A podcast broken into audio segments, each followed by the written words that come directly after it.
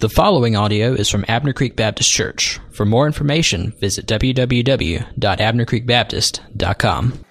Let me invite you to open with me to the book of Malachi this morning. Malachi. We'll be in Malachi chapter 3. If you're not familiar with Malachi, it's the last book in the Old Testament. Um, you, it might be easier just to go to Matthew and then go back uh, if you can find that. But that's where we'll be this morning. I appreciate Jed uh, filling in uh, for Ethan this morning. Uh, when Ethan went in the other day for this uh, emergency uh, appendectomy, um, I looked at Ethan and I said, Well, who's leading worship? Because you're not. And uh, so I appreciate Jed being able to step in and, um, and appreciate Greg welcoming this morning. Greg and I have an interesting relationship. he likes to make fun of me for my sweater vest and I like to make fun of him because he looks like he's about 14. and there's Ethan in the middle who just says, Hey, do you know what Greg said about you? Or, Hey, you know what Scott said about you? He just kind of prods it along. But um, it's good working with these guys. It's good to be your staff here at the church. Uh, the other day, we were over at Greg and Whitney's house, and they were grilling uh, some turkey tenderloin on the grill, and uh, Greg pulled out a meat thermometer. Well, at my house, we have no such thing. The way I tell if the meat on the grill is, is ready or not is I take a knife and I cut it open, right? So if you come to my house and you're going to be served this meat that's like half cut open, and you're going to think, wow, he butterflied my meat. No, I did not butterfly anything. I was checking to see if it was done. Greg pulls out this meat thermometer and plunges this thing delicately into the meat and says, not quite. And patiently, like Greg does, waits for this meat to reach the optimal internal temperature to pull it off. And it was good. Now, what's the, what's the point of that meat thermometer? The point is because sometimes things look a certain way on the outside, but they're not so on the inside. And when we come to this issue that we are dealing with in our text today, and that we've been dealing with over the last four weeks, we deal with an issue that probably more than anything else tells the true internal condition of our hearts. And it is the way that we use money. This is not a comfortable subject for anybody in the church. If you're visiting here today and you came in and said, you know what, I bet the preacher will preach on money, and then you came in and I start this, you just elbowed your wife and said, see, I told you.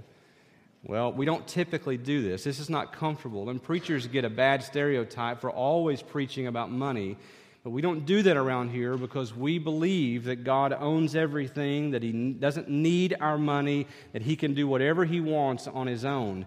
But we do believe, and I believe, conviction in my heart is that the way we as believers use what is His tells a lot about who we really are.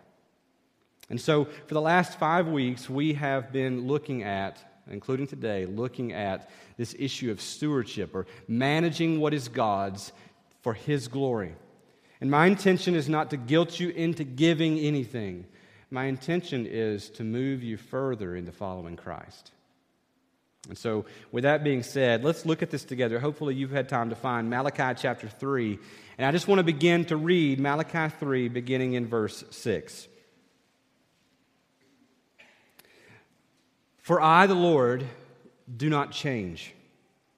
Therefore, you, O children of Jacob, are not consumed. From the days of your fathers, you have turned aside from my statutes and have not kept them. Return to me, and I will return to you, says the Lord of hosts. But you say, How shall we return? Will man rob God? Yet you are robbing me. But you say, How have we robbed you? In your tithes and contributions. You are cursed with a curse, for you are robbing me the whole nation of you. Bring the full tithe into the storehouse, that there may be food in my house, and thereby put me to the test, says the Lord of hosts. If I will not open the windows of heaven for you and pour down for you a blessing until there is no more need, I will rebuke the devourer for you, so that it will not destroy the fruits of your soil, and your vine in the field shall not fail to bear, says the Lord of hosts. Then all nations will call you blessed, for you will be a land of delight, says the Lord of hosts. Let's pray together as we look at this text that God would speak to us about our dealing with money for His glory. Let's pray. God, I believe that this is your word. God, that you've brought us to this point, and God, that, that this is not something that is just off limits that we should not deal with, but God, that because it's in your word, that you have saw fit to include it, and we need it. And so, God, I pray that you would enable me to preach truthfully, faithfully to this text, and God, that you would bring those words to life in the ears of the hearer. Lord, make it go beyond our ears into our hearts, and God, change us so that you might be glorified in the end, I pray in Jesus' name. Amen. First thing I want you to see this morning is in this issue of dollars and disciples. When it comes to financial planning for the Christian, first thing we need to look at is God's track record. And this is laid out for us very quickly in verse 6. God's people, you need to have a little bit of background in this. God's people at this point they had come out of Babylonian captivity, and now they are just floundering. They are, they are just apathetic spiritually. They're, they're, they're, they don't know what to do. They don't know what is really going on. They've come out of this captivity in Babylon, and now they've become skeptical, even cynical about God's plan for their future. They, they've, they've had such hardship, and they're in the middle of such hardship that now they don't know whether they should trust God or not. They were not trusting God with genuine faith as the living Lord. Even the priests had stopped fearing the Lord, and they weren't even serving the people of God. In, instead, they're, they're serving their own needs during these difficult times. And as a result, the people became indifferent to the will of God. They were experiencing economic and social hardships um, of incredible measure. They blamed this on God and they said, God, where are you? God, it's your faithlessness. It's your unfaithfulness to us in this. That's why we're going through this. God, where are you? Instead of turning to God, they rebelled against him in a couple of very specific ways. In the book of Malachi, as I studied this book, four short chapters in this book, they are breaking God's laws by number one, breaking their marriage covenants, and number two, refusing to give the tithe. These are the two main issues. There are others, but these are the two main issues in the text. And they are rebelling against God, and they've got a history of this, and then out of nowhere, God speaks. This is what's going on and their distrust of God. This is what's happening. But then God speaks, and the very first thing He says to them is, I don't change. O children of Jacob, I don't change. And that's why you're not consumed. See, that's good. If God were as capricious and whimsical as us, they would be gone, right? If they were our children, if they were our people who we had led and provided for and protected, and they were now turning away from us and refusing to give and, and breaking marriage covenants and saying, God, where are you? If we were God, we would have toasted them, wouldn't we? They would be gone. We would have defriended them. We would have blocked them and reported them as spam, right? We would have, they would have been gone if we were God. But God says, I don't change.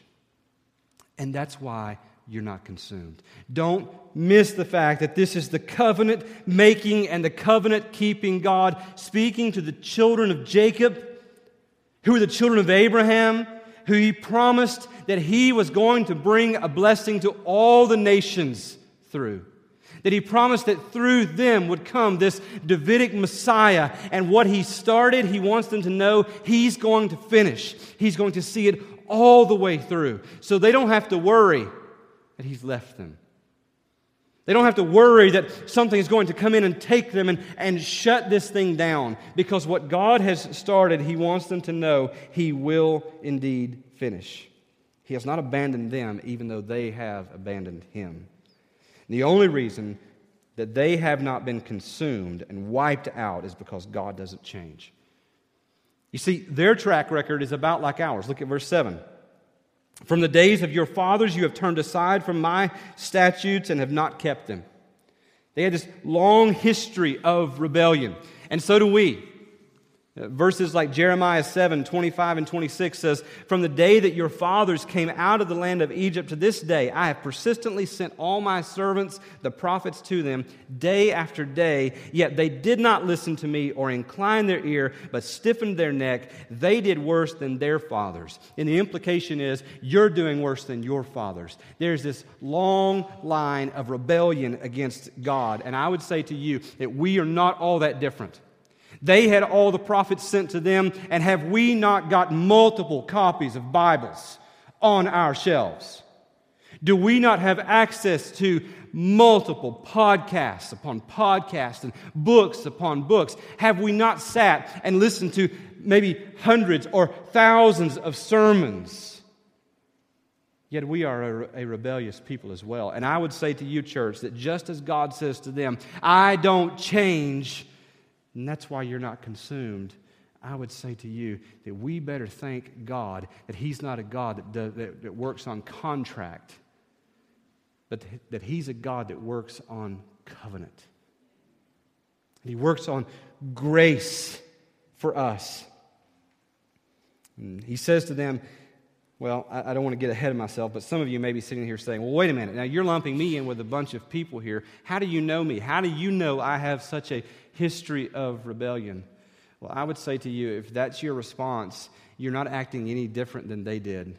Notice what they said How have we robbed you? So if you can sit here today and say, How have I robbed God? How have I rebelled against God? Then you are blinded to your sin just as much as they are blinded to theirs. You see, what we're going to see in this passage is that, that when it comes to money in particular, and this is the particular area of sinfulness that we're going to deal with today, when it comes to sinfulness, we, like them, often don't notice that we have gone astray from God. We only notice that the blessing is gone.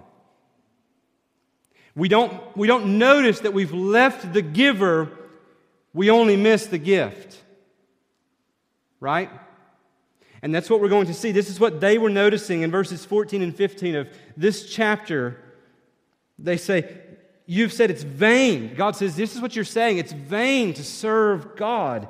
You're saying, What's the profit of our keeping his charge or of walking as in mourning before the Lord of hosts? And now we call the arrogant blessed. Evildoers not only prosper, but they put God to the test and they escape. In other words, what they're saying is this You know, I, I tried that and it didn't work.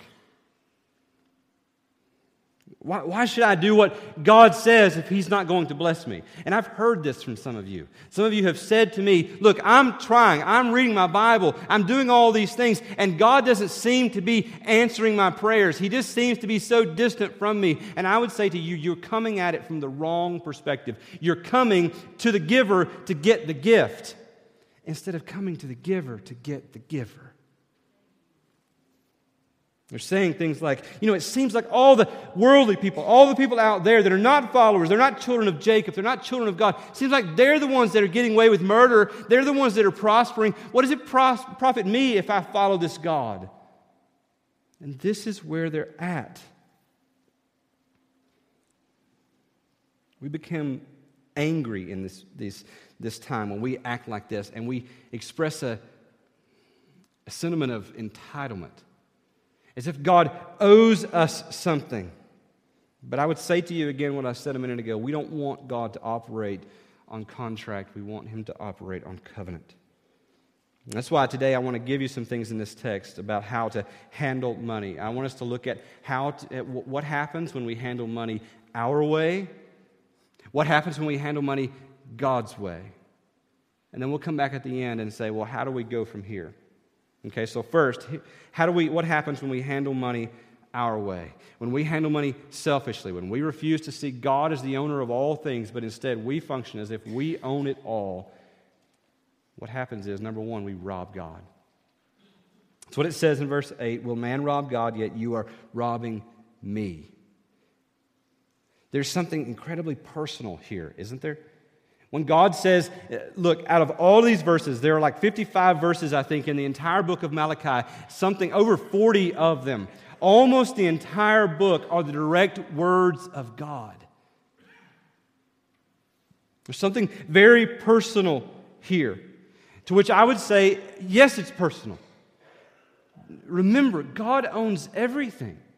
We said this a couple of weeks ago that God owns everything, not just the money in your wallet or your bank account, but you. He owns your job, your spouse, your, your children, your house, everything, everything that you call yours, that your hands touch, He owns. Psalm 24 1 says, The earth is the Lord's, and the fullness thereof, the world and those who dwell therein. So I would say, yes, this is personal. What do we call it when someone takes something that is not theirs and uses it for their own purposes? Don't we call that theft? Don't we call that stealing? And that's what God is saying here. You're taking what is mine that I've allowed you to handle, and you're using it in your ways, selfish ways, refusing to acknowledge me. And I would tell you this morning that some of you are sitting there saying, uh, you know, well, I don't really have an issue with money. Well, maybe it's not money. Maybe it's some possession, or maybe it's someone else's position, or maybe it's even someone else's person. Isn't this what David found out? When he took the wife that was not his, but it was the wife of Uriah, and he brought her to his house and he slept with her. And when she became pregnant, then he sent her husband off into battle and had him executed to cover it up. When David did this, when David took what was not his and used it for his own purposes, listen to what he says after he's experienced the conviction of the Spirit of God that felt like his bones were breaking, that his joy was gone, that he felt like he was dying on the inside. Psalm 51, verse 4, he says, Against you, you only have I sinned. See, David knows that there is something incredibly personal about robbing God about taking what is His and using it however we want. Have you ever thought about why God included in the Ten Commandments such things as remember the Sabbath? Don't steal. Don't covet. Could it be that God knows in the Ten Commandments, these big ten, that God gives us these three because He knows the condition of our hearts? Our hearts are incredibly selfish. And he knows us well enough to know that if he doesn't tell us not to remember the Sabbath, if, if he doesn't give us that command, he knows that we'll take the Sabbath and we'll treat it just like any other day, and we'll work as long as we can work in order to gain more for ourselves. Does he not know us in the depths of our souls that we are thieves at heart? Does he not know that we look at other people's property and say, I want that? Why can't I have that? Why do they get all that? See, God, could it be that God has built the tithe into following Him? Yes, it's an Old Testament command, and it's never commanded in New Testament, but it is a principle that was carried over in Jesus affirming it in Luke chapter 11. Could it be that God has instituted the tithe and giving in order to safeguard us against the selfishness of ourselves? Because when we give, when we, when we take and we say, God, it's not mine, it's yours, and I'm going to give to you, we're saying to Him, I trust you. I love you. I know myself, and therefore I'm going to give to you. As Christians, we are under grace, but are we any less prone to steal from God now as they were then? The second thing about this, when we handle money our way, not only do we, do we rob God, but we hurt ourselves. This is what verse 9 says You are cursed with a curse, for you are robbing me, the whole nation of you. The curse here that he's talking about is the curse that they know they're experiencing. Look at verse 11. In verse 11, he says, I will rebuke the devourer. Apparently, they were experiencing this devourer that was coming, something, some pestilence, something was taking their crops. And they may have simply thought circumstance, consequence. We already know that they were saying, God, where are you? You're being unfaithful to me. But they were missing the fact that it was God Himself that was disciplining them. They, this, when we handle money our way, we hurt ourselves. They were experiencing this curse of the discipline of God. In verse 13 of chapter 2, he says, You cover the Lord's altar with tears, with weeping and groaning, because he no longer regards the offering or accepts it with favor from your hand. He goes on in that passage to talk about how they were committing adultery and turning away from their spouses. They're putting on religion, but they're living far from God, and they're expecting Him to bless. God's withdrawing His hand, and they couldn't figure out why. Well, failing to see God as owner and us as managers sometimes results, I would tell you, church, in God's loving discipline.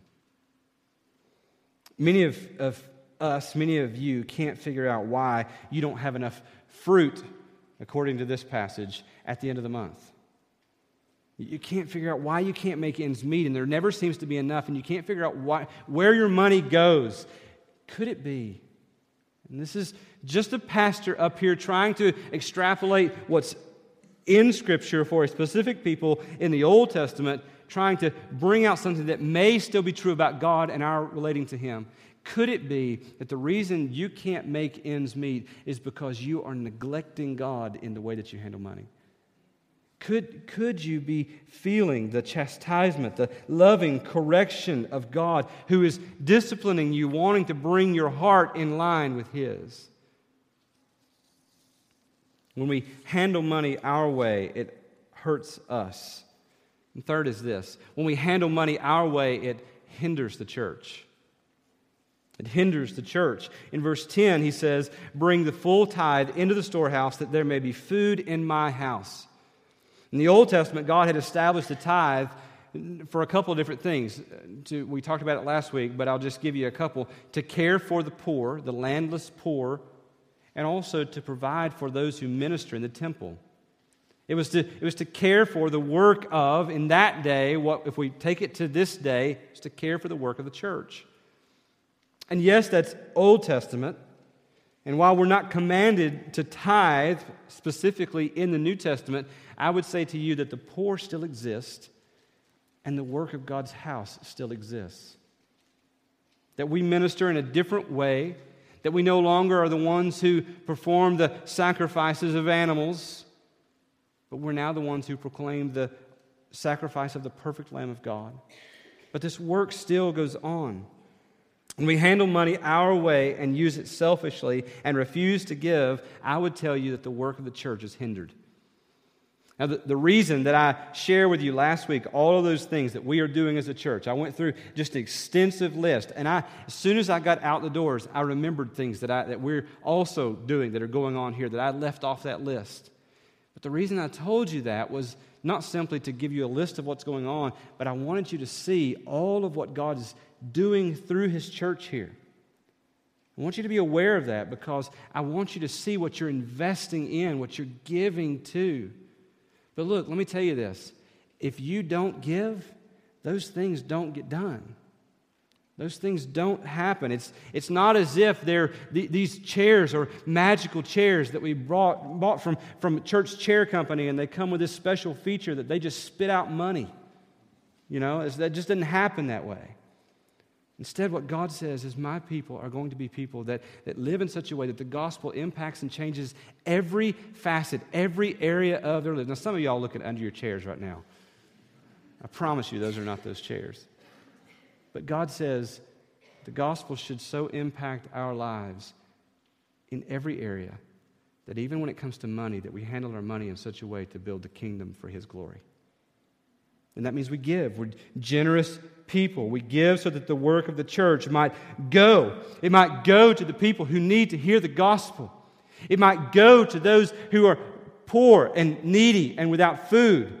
It might go in so many different arenas and so many different areas to take the gospel so that God's name might be proclaimed and that he might be worshiped among people where he is not worshiped now.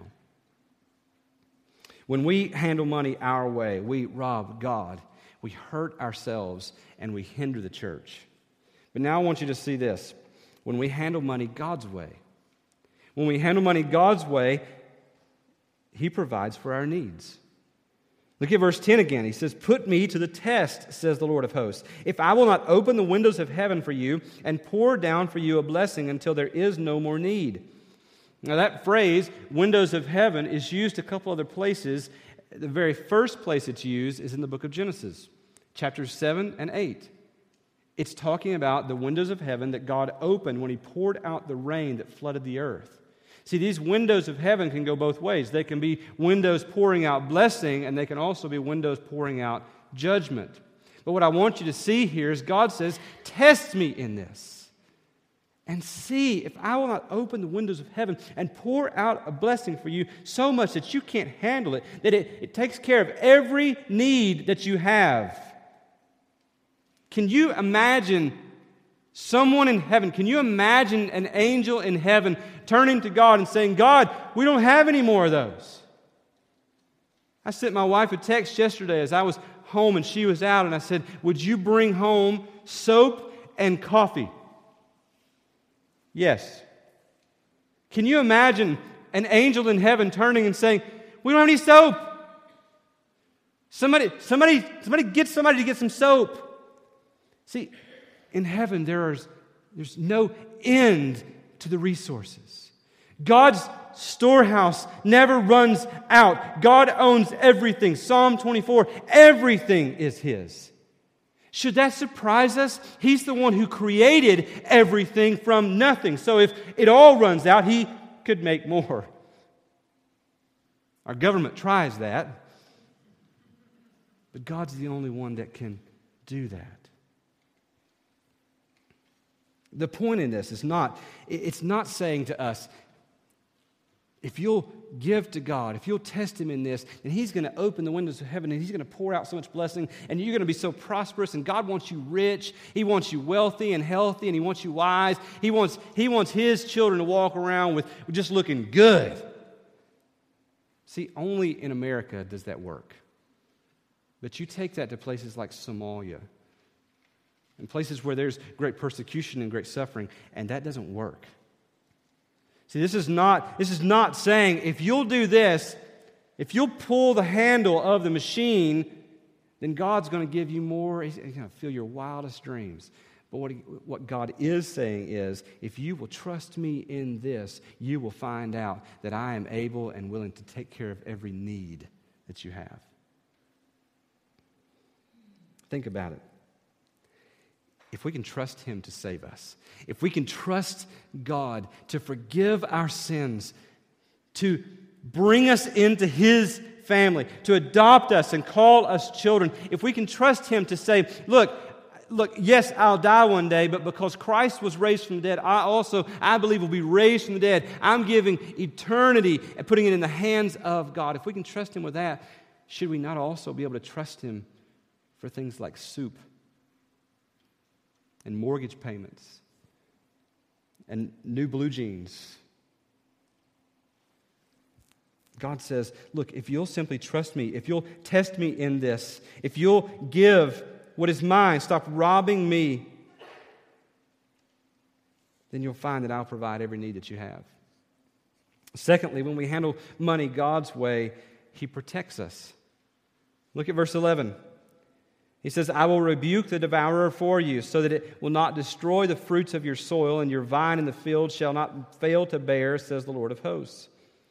And again, I don't think this should surprise us, because the very one who spoke and created all that we know, does it, does it make sense that he could also speak and rebuke whatever is seeking to devour us?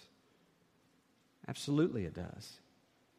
He says to them, Look, the reason you're experiencing this devourer in your fields is because you are robbing from me. If you will turn to me, he says, Return to me, and I will return to you. I'll, de- I'll rebuke this devourer. Whatever you're worried about, God has power over. This does not mean, though, that if we handle money God's way, that nothing bad will ever come our way. As I thought through this, wasn't it Jesus who took the coin from the mouth of the fish for his disciples to pay the temple tax. Yet it was that same Jesus who said, The foxes have holes, the birds have nests, but the Son of Man has no place to lay his head. Was it, was it not Jesus who, who was asked about paying taxes and he said, Render to Caesar that which is Caesar's and to God that which is God's, but it didn't stop him from being nailed to a Roman cross? So, see, following God, there's a false teaching out there that says if you follow Jesus, if you'll just trust Him, He's going to make everything just rainbows and puppies for you. And there's not going to be any suffering come your way at all, right?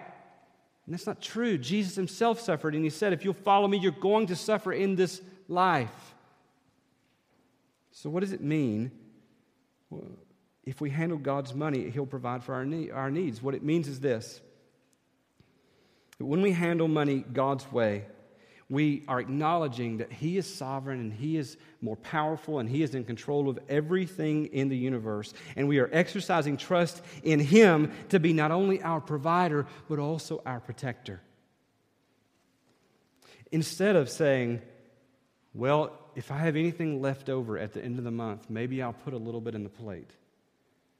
What if instead we said to God, God, you are sovereign and ruler over all. Therefore, you know my finances. You know where I am. So, God, I'm going to trust you to provide and I'm going to trust you to protect. So, off the top, God, I'm going to give to you because I believe these things about you. What would it say about our worship? What would it say putting that thermometer into the core of who we are? Third thing about handling money God's way is this it promotes God Himself. Verse 12, he says, Then all nations will call you blessed, for you will be a land of delight, says the Lord of hosts. Now, these people, these children of Jacob who were, now back, Jerusalem had become anything but a land of delight. God says here, if you'll return to me, I'm going to return to you, and I'm going to, I'm going to rebuke the devourer and all these things. But in the meantime, they had become anything but a land of delight. In fact, Lamentations chapter 2, verse 15 tells about all who pass by. They pass along the way. They clap their hands at you. They hiss. They wag their heads at, at, the daughter of Jerusalem. And they say, Is this the city that was called the perfection of beauty, the joy of all the earth? Jerusalem had been a place, had become a place where it was scorned and it was ugly and it was anything but a land of delight. But God is telling them all of that would change if you would just repent. All of that would change if you would return to me. If they would only return to God, He would return to them and open the windows of heaven and rebuke the devourer. And when that happened, what would the nations call them? Blessed which implies that there is a blesser.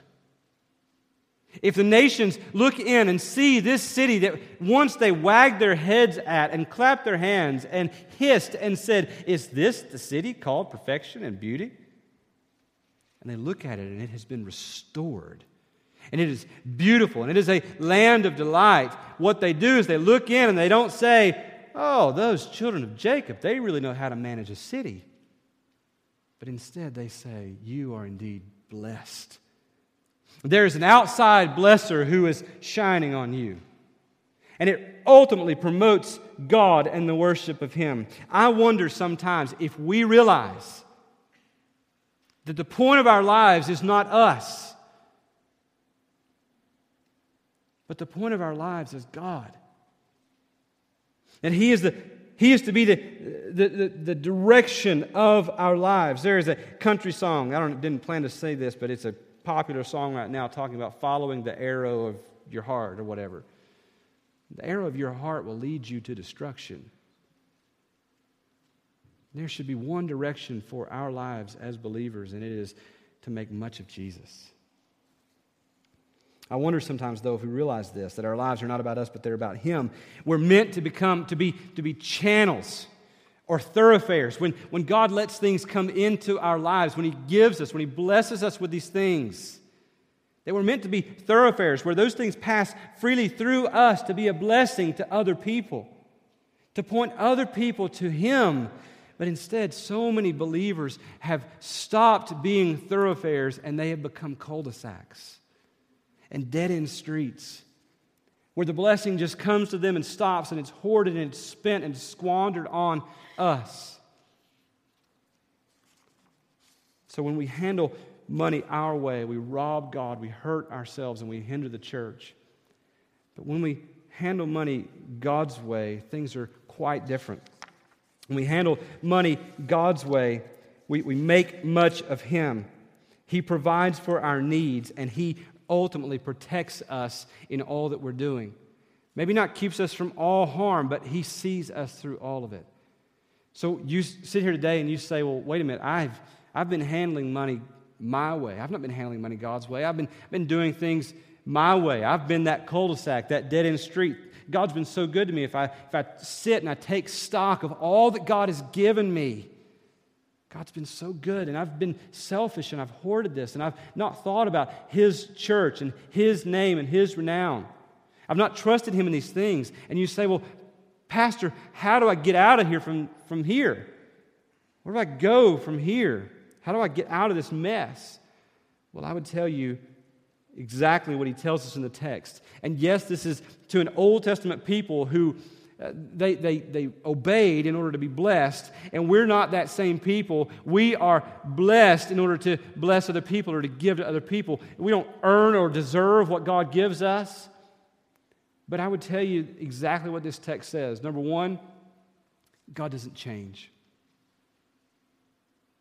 that God's a God of covenant, and what He started in Christ, He will see all the way through. And if you're here today as a child of God, what He started in you when He called you to Himself, He is not going to give up and quit along the way. You may be off away from Him and wandering from Him in the way you've handled money, but guess what? He promises, He says that He's going to also see you all the way through to glorification. So rest in that. Rest in the fact that He is sovereign and He is good and He does not change. Secondly, is this He says to them, Return to me. Return to God. Return to me, he says, and I will return to you. Micah chapter 7, verses 18 through 20. This is not exactly a typical passage that I might share with you about repenting and coming back to God in this area of your life, but I want you to hear it. Because as I read this, it absolutely floored me. God opened this text to me with, with new eyes this week. Micah 7, 18 through 20, he says, Who is a God like you? Pardoning iniquity and passing over transgression for the remnant of his inheritance. This is what he says to the children of Jacob I don't change. That's why you're not consumed. He does not retain his anger forever because he delights in steadfast love. He will again have compassion on us. He will tread our iniquities underfoot. It's not that he's when he says tread our iniquities underfoot, it's not that he's sweeping them under the rug and then walking on the rug. He's put all of our iniquities on Christ.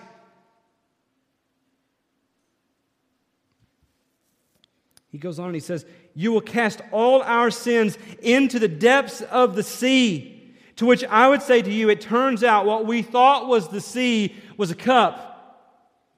And it was a cup that Jesus drank.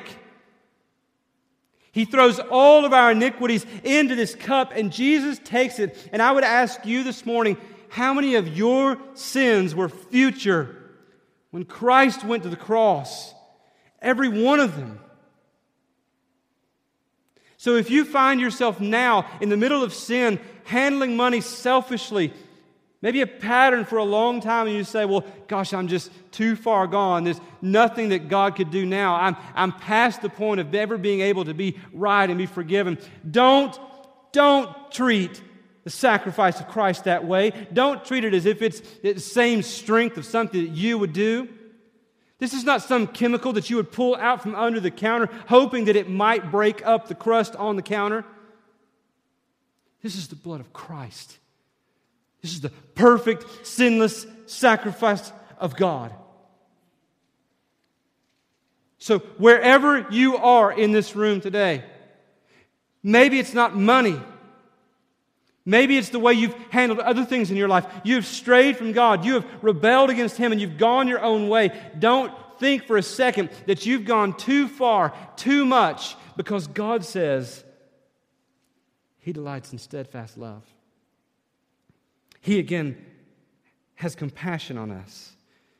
He treads our iniquities under his feet. He casts all of our sins into the depths of the sea. You will show faithfulness to Jacob and steadfast love to Abraham as you have sworn to our fathers from the days of old. These, these children of Jacob, who had a long history of rebellion, are the same ones that he promises to see all the way through.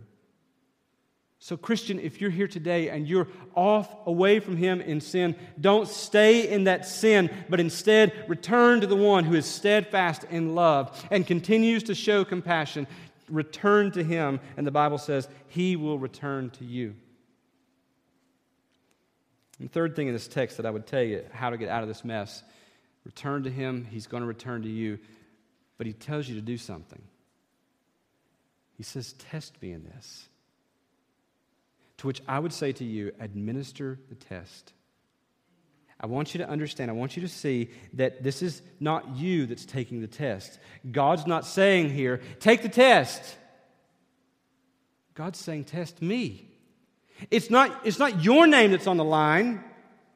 It's not going to be red ink on your paper. It's my name that's at stake here. He says, Test me in this and see if I will not. What, what God is saying to us here is give me the test, administer the test, let me take the test in your life. Give God the opportunity to prove, to prove His faithfulness in response to your faith by how you handle money. Give Him that opportunity. Many people continue to flounder with weak faith because they never give God the opportunity to prove his faithfulness. Step out in bold faith, knowing that his is a name that he will not let fail. His character does not change. He owns all, everything, cattle on a thousand hills. Everything on earth is His. Everything in the heavens is His. Step out on faith and trust Him. See if He will not open the windows of heaven and meet your every need and rebuke the devourer in your life and make much of His own name with you trusting Him. Let's pray together. God, I pray that you would take this message that God, it's been preached this morning, and God, I pray that you would make much of yourself. God, that you would bring it to ears and take it beyond ears, and God, that you would awaken dead hearts. God, those of us in the room that are believers that are still prone to wander, God, I pray, Lord, that you would help us to see this and god that by faith that we would step out that we would administer the test that we would begin to hold things loosely. And god that we would be thoroughfares that we would be channels that we would be conduit god where you can send these things through us in order to take the gospel to others. God i pray that if there someone in the room today that does not know you as Savior and Lord, God, I pray that you'd be merciful, God, and you'd call them to yourself. God, if there's someone here today that's beating themselves up with sin and they're trying to hang, hang on to it and handle it themselves, they're hiding from you. God, I pray that they would come to the end of their running and their hiding, and God, that they would simply trust the one who is steadfast in love, ready to show compassion because you have judged their sin on Christ. God, I pray in this time that you would make much of yourself. In Jesus' name, amen. We want to respond in obedience. We want to give you an opportunity to simply think about what you've heard. And I know that I've yelled a lot this morning and I've been pretty passionate about this this morning. But I want you to look beyond my yelling and my passion, and I want you to ask God seriously God, what does this mean for me? And maybe, maybe you're here and maybe it means that you need to quit running and you need to turn to Him. You're here today and, and you've been on the edge and you've convinced yourself that you're a Christian, maybe, but you're really not. And you just stop your running and turn from your sin and trust Christ. Maybe you're here today and you are a believer, you know you are, but boy, you've strayed from Him in this area or in another one. Quit running. Return to Him and see Him return to you. Maybe you're here today and you've just not been handling money God's way, and, and you just need to make this commitment before God that this is what you're going to do. Spend some time wrestling with this. Maybe here today, and you say, Well, this is, I believe, where God's leading me to join. This is the church where God's calling us to. Whatever it is, whatever God's calling you to this morning, I want you to know that I'm going to be seated right down here on the front as Jed is leading us in this time of reflection and response. As God moves on you, then just do what He says. Just be obedient. If you need to talk to me, I'd love to talk to you. If you need to come pray, come pray. Whatever it is that God is, is saying to you, He's spoken in His Word. Whatever He's calling you to, trust Him. Step out, administer the test, watch Him be faithful you respond to Him. This time of teaching is brought to you by Abner Creek Baptist Church. For more information, visit www.abnercreekbaptist.com.